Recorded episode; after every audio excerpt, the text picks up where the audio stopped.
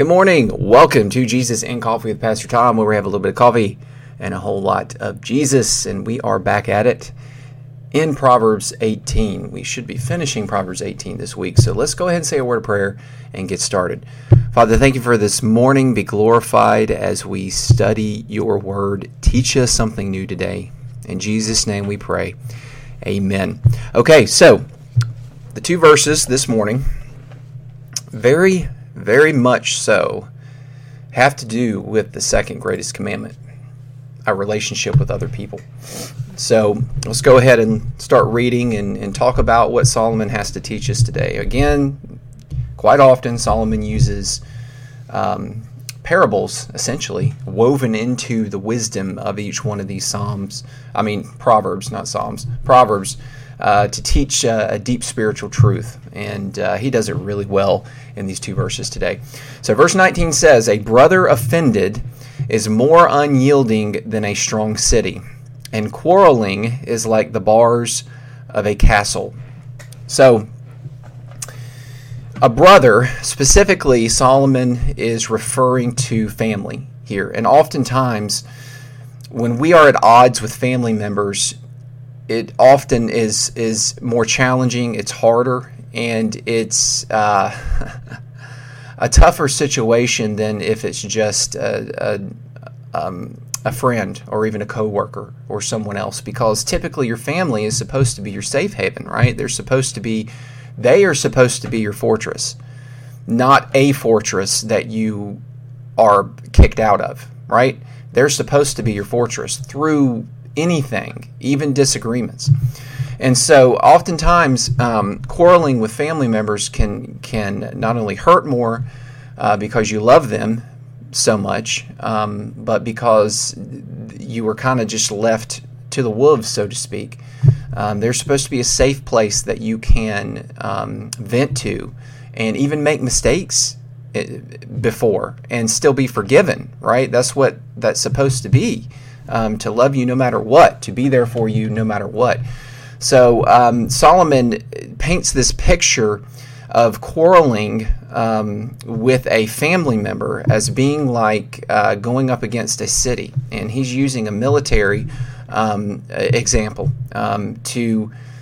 Uh, um, a brother offended or to be quarreling with a family member is more unyielding than a strong city. So think of a strong city, and the the the first defense of a strong city are the walls, right, or the towers, and they're the bars on the windows of the castle and on the walls. Okay, and so quarreling uh, with a family member, that's what it's like, and it shouldn't be that way. Uh, you know, family should be that open door uh, place to come and feel safe and to be able to to maybe complain a little bit about other things that are bothering you in your life and then get some feedback whether it's positive or negative in order to help you get through whatever situation you're facing. And maybe you need to change your attitude and they help with that. Or maybe maybe just by venting your some of your frustration that helps.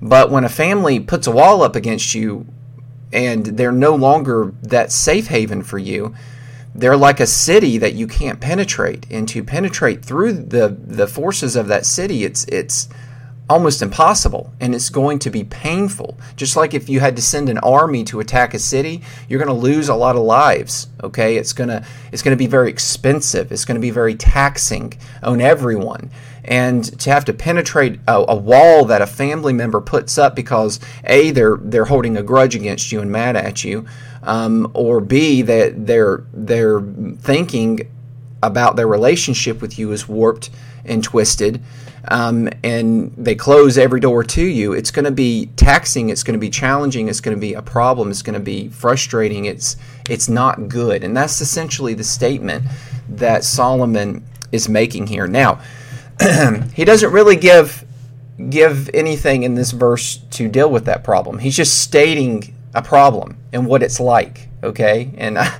I know if you're like me, you read that and you're like, okay, great analogy there, Solomon, but what do I do about it? How do I how do I deal with the city that my family member has erected around them that I can't break through the walls of, right? What do I do about it? Do I just not try or do I just fight and battle with it and, and there's no remedy for it? Well, verse 20 kind of kind of alludes to a remedy a little bit. It, it helps a little bit here.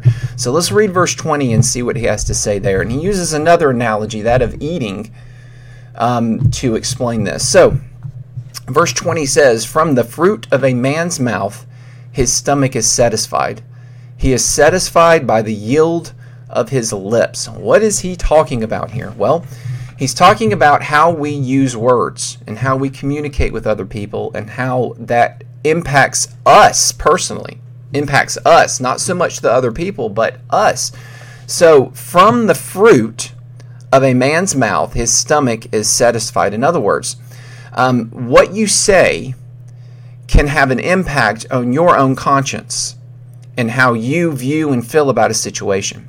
For example, if you are producing good fruit from your mouth, things that are healthy and uplifting, positive things. You're saying positive things to people. You're encouraging people. You're lifting them up. You're you're reconciling with people. So let's say, you know, that family member's got that castle built up around them and they're trying to kick you out and and, and you know, don't want anything to do with you. Coming to them with encouraging positive things, whether they respond or not, reaching out to them, seeking them with good fruit from a man's mouth that's going to help you as you deal with the hurt of this wall being put up, this strong city being put up to, to kick you out, to push you away. It's going to help you deal with it better because you are trying and doing your absolute best to make things right. You will be satisfied by the yield of your own lips.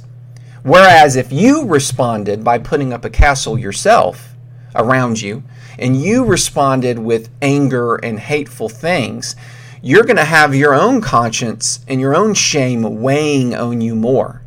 That makes sense. You're going to have that shame and you're going to feel bad about it. Not only are you going to be at odds with that, that family member or that other person, but you're also going to have your conscience weighing on you.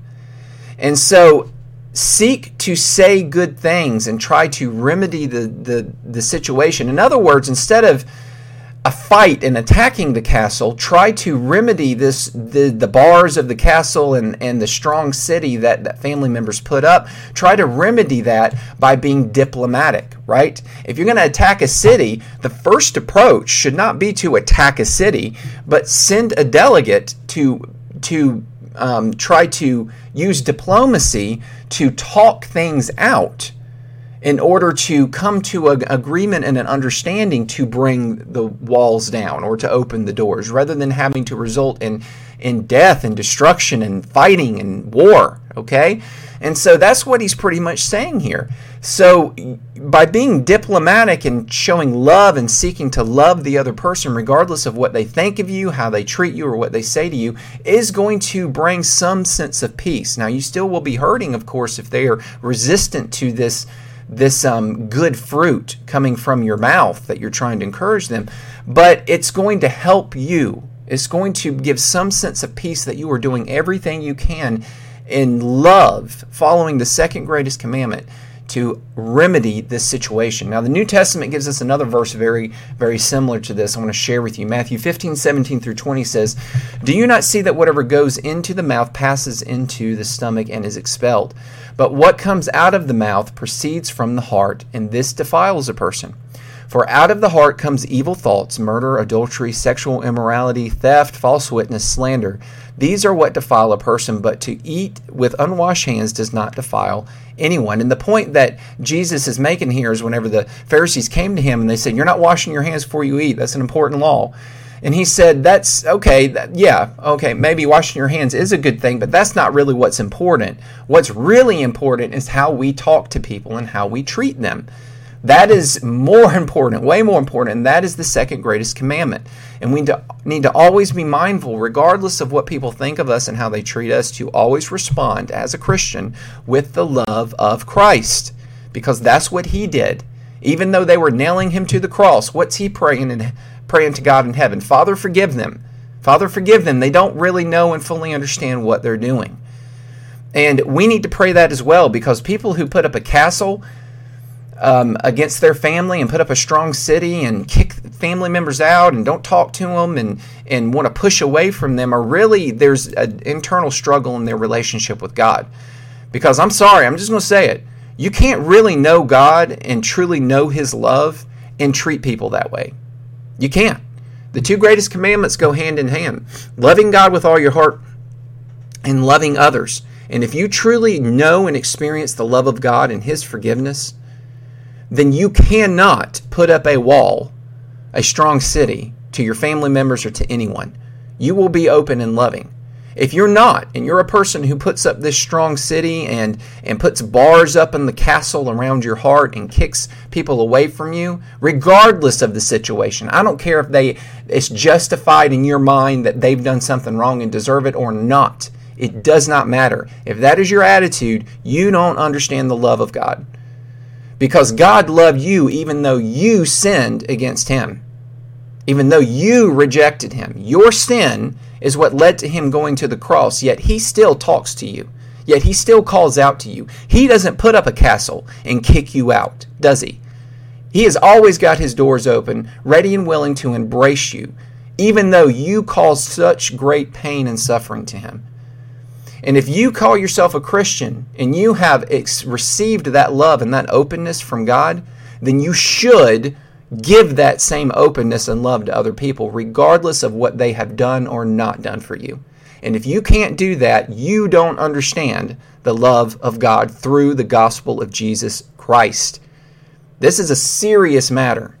How you treat other people is a reflection of how you understand what it means to be saved. Yes, the Bible makes that very clear. So do not put up walls against family members. Work through things. Extend a loving hand and let God work in and through your heart. All right, I'm going to stop there. A lot of good stuff here. A lot of good stuff. At the end of the day, seek first the kingdom of God.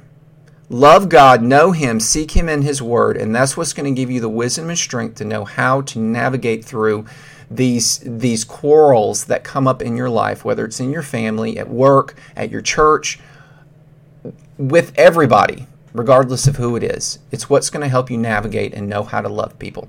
Have a wonderful and blessed day. Seek God, and I'll see you again tomorrow. Bye.